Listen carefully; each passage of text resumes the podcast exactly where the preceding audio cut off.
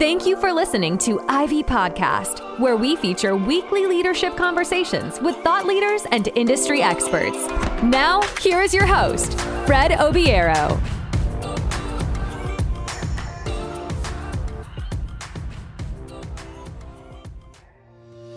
Hello, and welcome to the Ivy Podcast. My guest today is Fatima Abuchi, founder and CEO of Agile Management Office. She is also the founder of Return of the Panda, a not for profit focused on improving the mental health of the millions of anxiety sufferers worldwide. Hey, Fatima, that's a lot of things that you do. Yeah, absolutely. Thanks, Fred, for having me. I'm very excited to be here. Yeah, we're happy to have you. Before we start this episode, I have one small request to our listeners. As we continue to grow the Ivy podcast, we would appreciate if you took just a minute of your time to leave us a review on the show because reviews make a huge difference to podcast channels like ours. Now, time for the episode with Fatima. Fatima, you've been uh, doing project management work for quite a long time. Describe yourself and your background to our audience so that they can get a sense of who you are. Yeah, I've been doing this now for just over 18 years. Um, interestingly, like many people in the project management profession. I fell into it by accident. Um, I had no concept of projects, uh, let alone project management early on in my life. I was always the, the sort of the type of person that would give every, anything a shot. And I recall uh, basically not succeeding into university at the time, um, wasn't able to get the right en- uh, enter score to, to be part of that. So I went straight into the workforce when I was really, really young. And as a result of doing that, it ended up meaning that I was able to start gaining practical experience in organizations. My first organization that I supported had 55,000 employees globally. It was a global manufacturing giant that's still around today. And during that time, very early on in my career, I started to um, support pro- uh, projects and departments within uh-huh. IT around administration. And it was just something I started to do. Then naturally, I started doing administration on projects. And that's where I started getting a sense of what project management really was. And it's basically from there, I just started moving through industry after industry and, and different companies as a contractor for the last 18 years to sort of build up that knowledge so I can empathize with project managers and have worked across about 16 different countries, uh, also about 25 different companies, and also about 16 to 18 different industries so far. And I'm not stopping yet. So it's been a wow. very whirlwind of a, of a career so far. 16 countries. That's that's a lot. Do you, do you have to travel to all these countries? And by the way, to our listeners, Fatima is based in Sydney, Australia. Melbourne, oh, Melbourne, Australia. Melbourne, Australia. Uh, my mistake, yeah. but yeah. So, do you get to travel to all these countries, or or do you do this remotely? No, I actually have traveled to 16 countries. Um, considering I had a fear of flying, that's a remarkable, remarkable moment for me. But um, the biggest piece of work that has led me to international travel has been um, supporting a global implementation program for a big four bank, which saw me go across the Asia Pacific region. Uh-huh. And then also, we've got a, a, global partnership with a Danish university as well. So I've been to Europe, um, into Denmark as a result of that partnership as well. And and yeah it's been it's been great but having the ability to travel for work obviously not recently but has been yeah. one of the the great things of my roles that's amazing. So lots of companies have now adopted agile methodology as it relates to how they run their projects. What are some of the new trends in the horizon that will heavily impact project management from your perspective this is an interesting one because depending on who you talk to, they'll say to you, agile is not a methodology, etc., etc. But the truth is, there is an inordinate amount of methods that sit under the umbrella of agile. Um, there is, I mean, depending on who you talk to, it goes from, you know, this 6, 10, 15, 20, I think there's 25, talking to some agile coaches recently as to the scale of which the methodologies in that space are rising. And I think one of the biggest trends I'm seeing, particularly in the last two or three years more so, is that agile started sort of within the IT space, but now uh-huh. it's becoming much, much greater than that. And you're seeing entire organizations transform the way they, they do operations from you know human resources sales product management etc so one of those trends i would say is the agile um, moving away from just it to whole of enterprise Correct. Um, I think one of the other things I'm also seeing that may be an impact to project managers is the role of a product manager or a product owner, which, you know, in an agile sort of framework is, is quite senior in terms of decision making, etc. So typically those roles are the ones that are becoming they're kind of becoming suit they're having you know to do some of the work that project managers do but sometimes large organizations still have them. And so working closely with product managers and product owners is really imperative for project managers that still are around in these organizations. Um, and then one of the other things I think is going to become even more prom- uh, uh, prevalent is the coaching element when it comes to agile the impact to project managers is they need to be better at coaching and the soft skills associated with project management because that's what's going to help them succeed in an agile environment. So i want to circle back to something that you just said which is the role of project managers and product managers working together on the same project. This is actually something that i wrote about on the, on the book. I, I don't want to plug my book here but I, I find this to be very relevant especially in today's world how do you as a project manager you know just give us your opinion how do you as a project manager work with a product manager who let's say the organization has never had a situation where a project manager and a product manager are working together on the same project how do you delineate who does what on the project do you have any experience with that yeah, absolutely. At the moment, I'm in an organization where we've got that exact situation, although it's very common as well.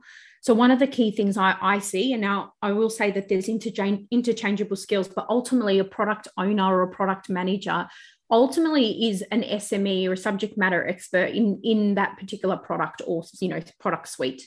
Uh-huh. So they should and need to understand the product inside and out from a customer's perspective and how it fits into the rest of the organization. Whereas in project management, it's all focused around delivery, delivery excellence, and delivery expertise. So the project manager and product managers need to work really closely because they they both have have to work together because they both have different typically have different skill sets. Now you will get some people that have experience in both and they can do the role, but ultimately I find that project managers help to deliver on either new products or enhancements of products for right. an organization. And so they actually work in parallel with one another to make the change happen. That's great. Um, let's segue to the virtual teams that we're seeing cropping up, you know, basically in most countries, most companies um, worldwide. Virtual and hybrid teams, you know, they're now a basic structure of project teams for most projects. Mm-hmm. What strategic recommendations can you share on how project teams can succeed without being co-located?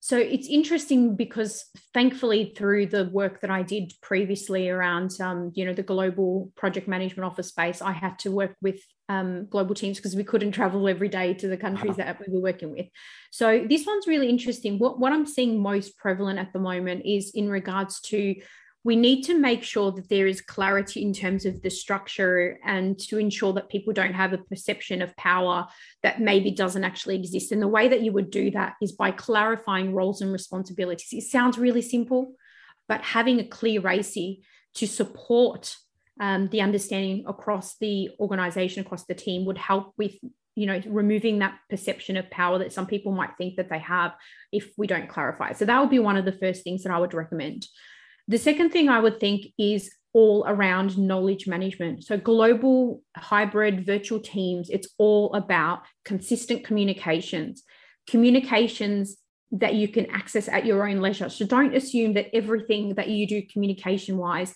within an organization needs to be at a set time and everyone needs to be present because working uh-huh.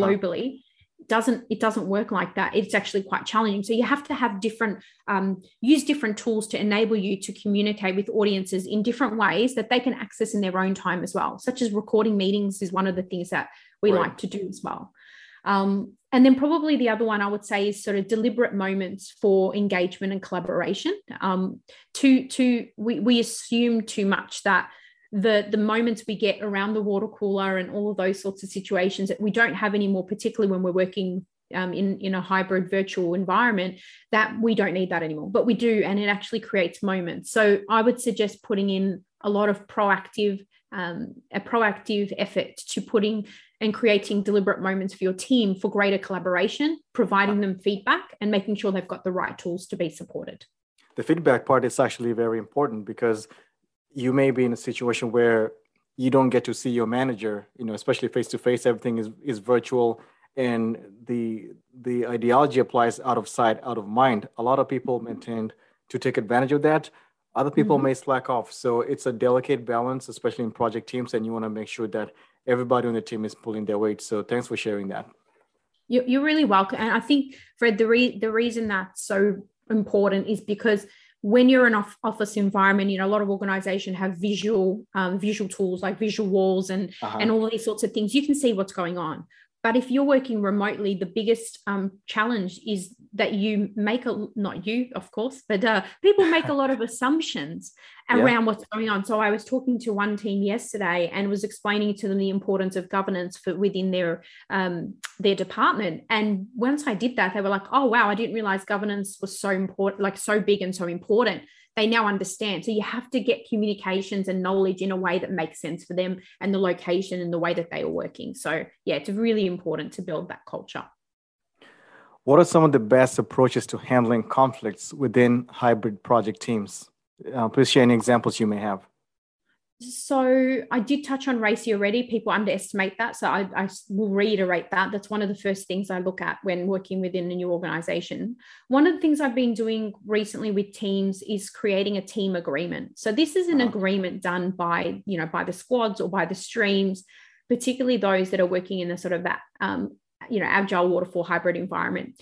So, having a team agreement that is not dictated by management around how you work together, what your roles are, what your expectations, team planning, team engagement, let the teams decide that themselves. Now, you won't get 100% agreement, but at least if they do it together, they're more likely to support it. So, I would stress that a team agreement um, activity would be one of the first things that I would do in addition to the RACI. And then I would say also you need to make sure there's a level playing field. So often those that are on shore will assume that the people offshore need to adjust their time zone and the way that they work to keep up with us. But uh-huh. just because there's a larger team, say in Melbourne, it doesn't mean that the people that are offshore are any less important. So you need to create that equal playing field. And you can do that by listening and actually then applying some of the lessons and feedback you're getting and then tracking it visually and visibly so people can see that you're actually making change by listening to them. Most project managers have had to deal with at least one difficult stakeholder on a project. Uh, I know I've dealt with a lot more than one. How do you normally go about managing difficult stakeholders who may have differing opinions on a project's direction?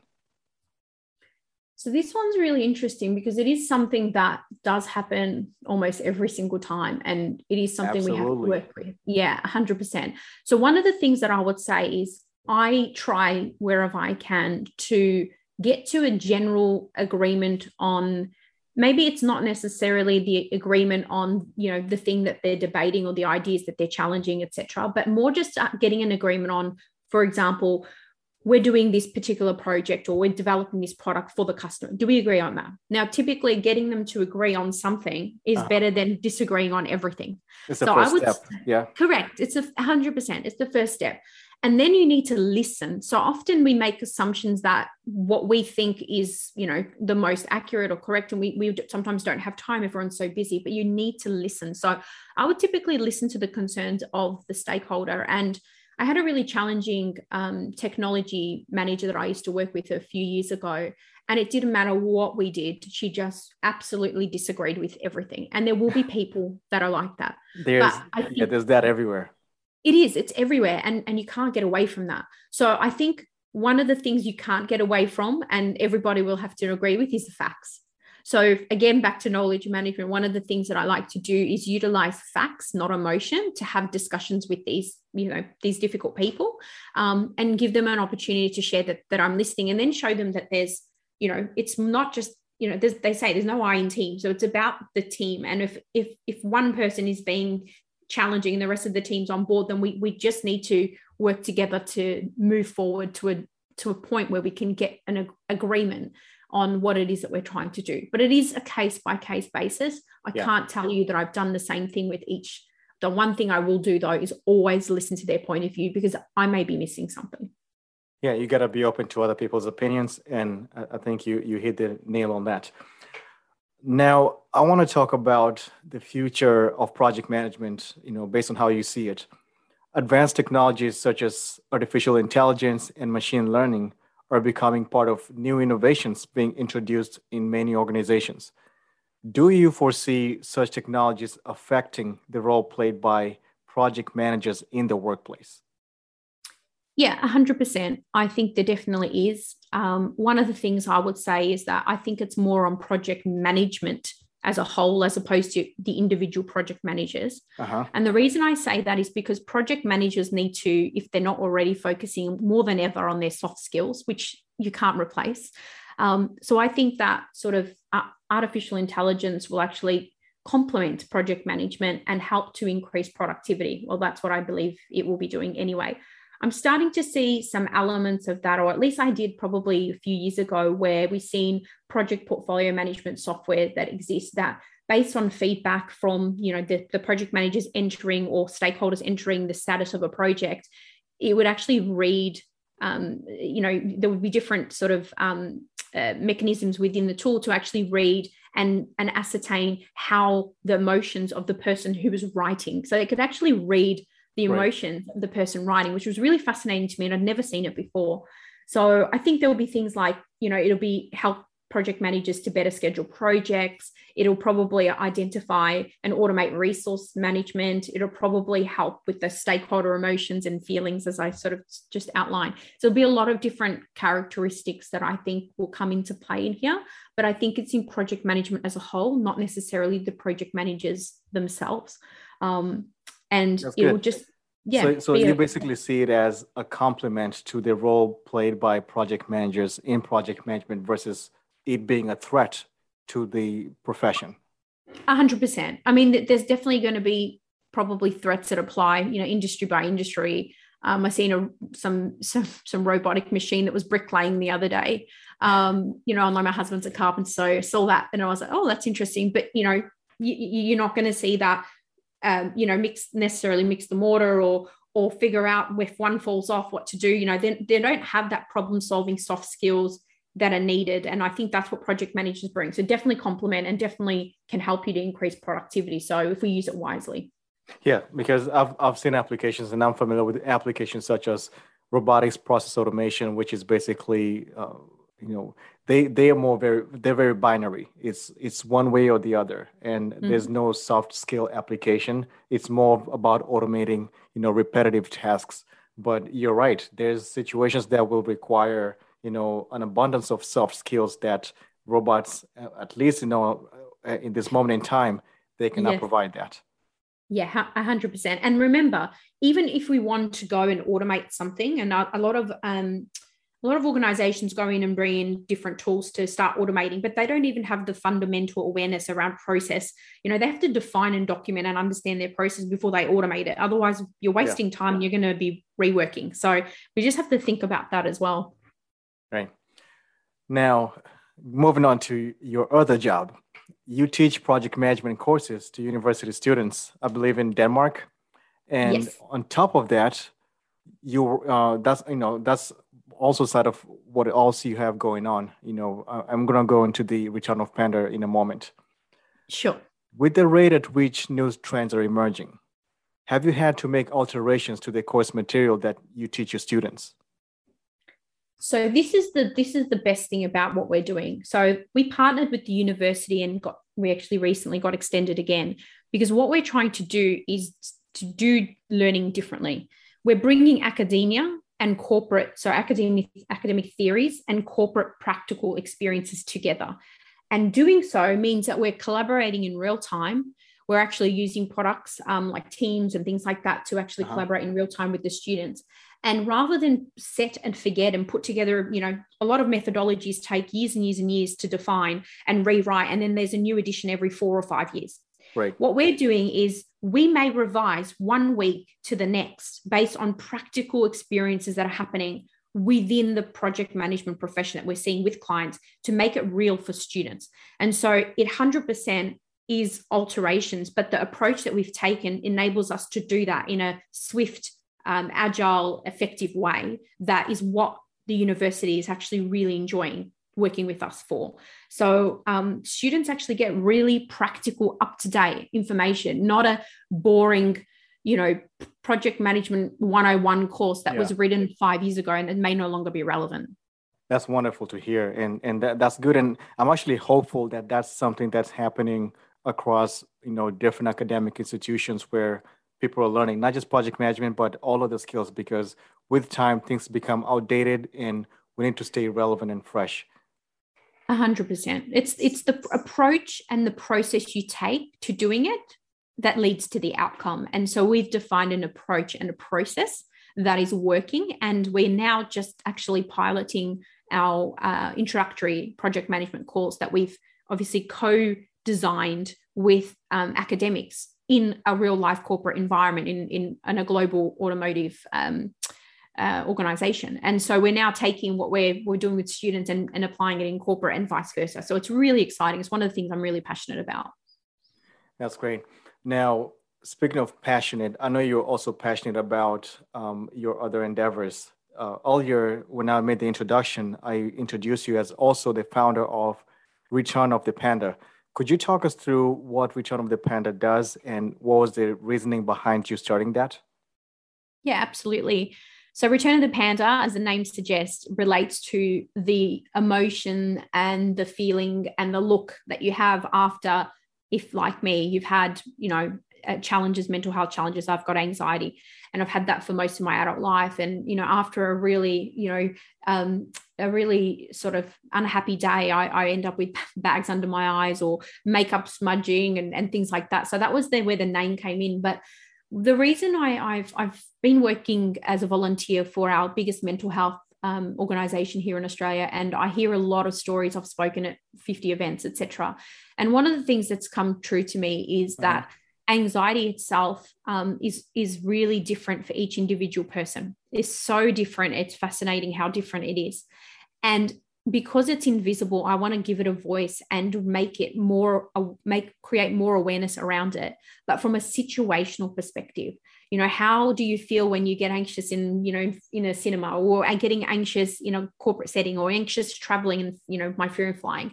So i want to make it real by bringing that situational lens to it. And so return of the panda is both going to be providing um, educational uh, services based on situational anxiety and also a range of products and of which one of the first products that um, has been released is on our website as well. It's a coping card um, box set that has been created personally by me, and I've used myself to calm me down and ground me in the moment to catch catch the moment before my anxiety elevates. So it's something that we're doing as a not for profit that we'd be looking to yeah do some more work with corporates and, and other organizations as well to continue to grow the message and remove the stigma associated with mental health that's a fabulous idea. And, and by the way, congratulations on, on what you've achieved on that so far. I think this is actually very relevant. In, even in project management, I've seen a lot of project managers get nervous, get anxious before a steering committee.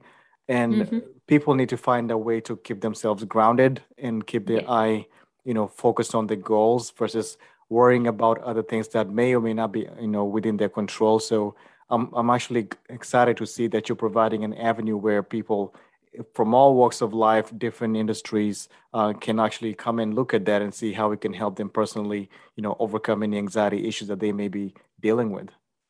Yeah, and the best thing about it, the the best thing about you know the reason why I created this product specifically is because a lot of the time when I've had really anxious moments, I've ended up in the you know in the bathroom stall in the office, um, crying or or just you know hiding how I was feeling. Not not most people aren't comfortable sharing how they feel and letting people know they have anxiety. So this is something that you could use in private anywhere anytime which is something we have to understand that a lot of mental health avenues out there they are more public so you know you, you call a phone line you have to talk to someone whereas i'm trying to provide alternative options because we're all different um, so yeah it's a really interesting um, opportunity. And I did have to use project management and product management, actually, those skills uh-huh. interchangeably to develop this. So it's, yeah, it's been really good.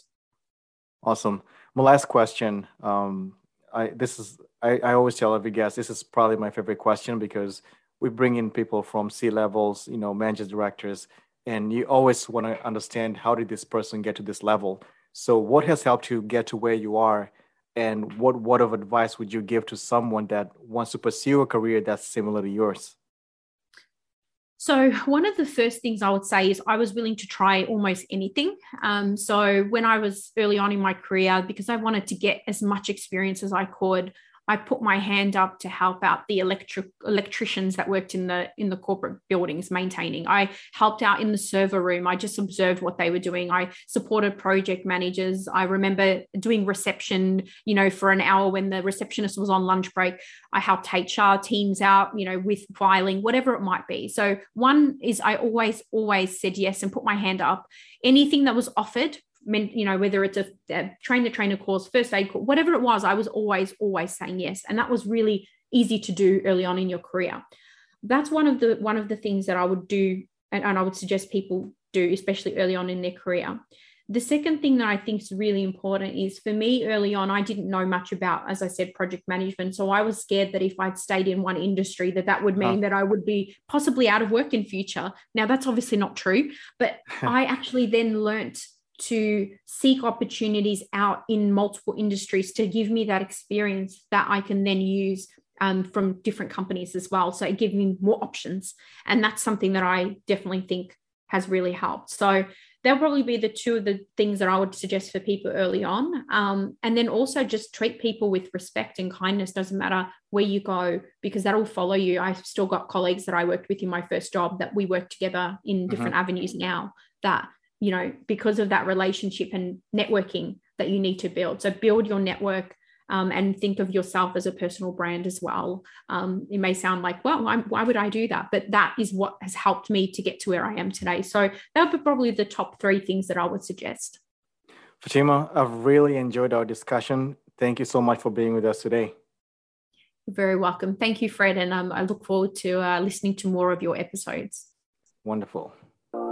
We hope you've enjoyed this episode of Ivy Podcast. Please take a moment to rate, review, and subscribe on your preferred podcast listening platform. We really appreciate that effort. Until next time.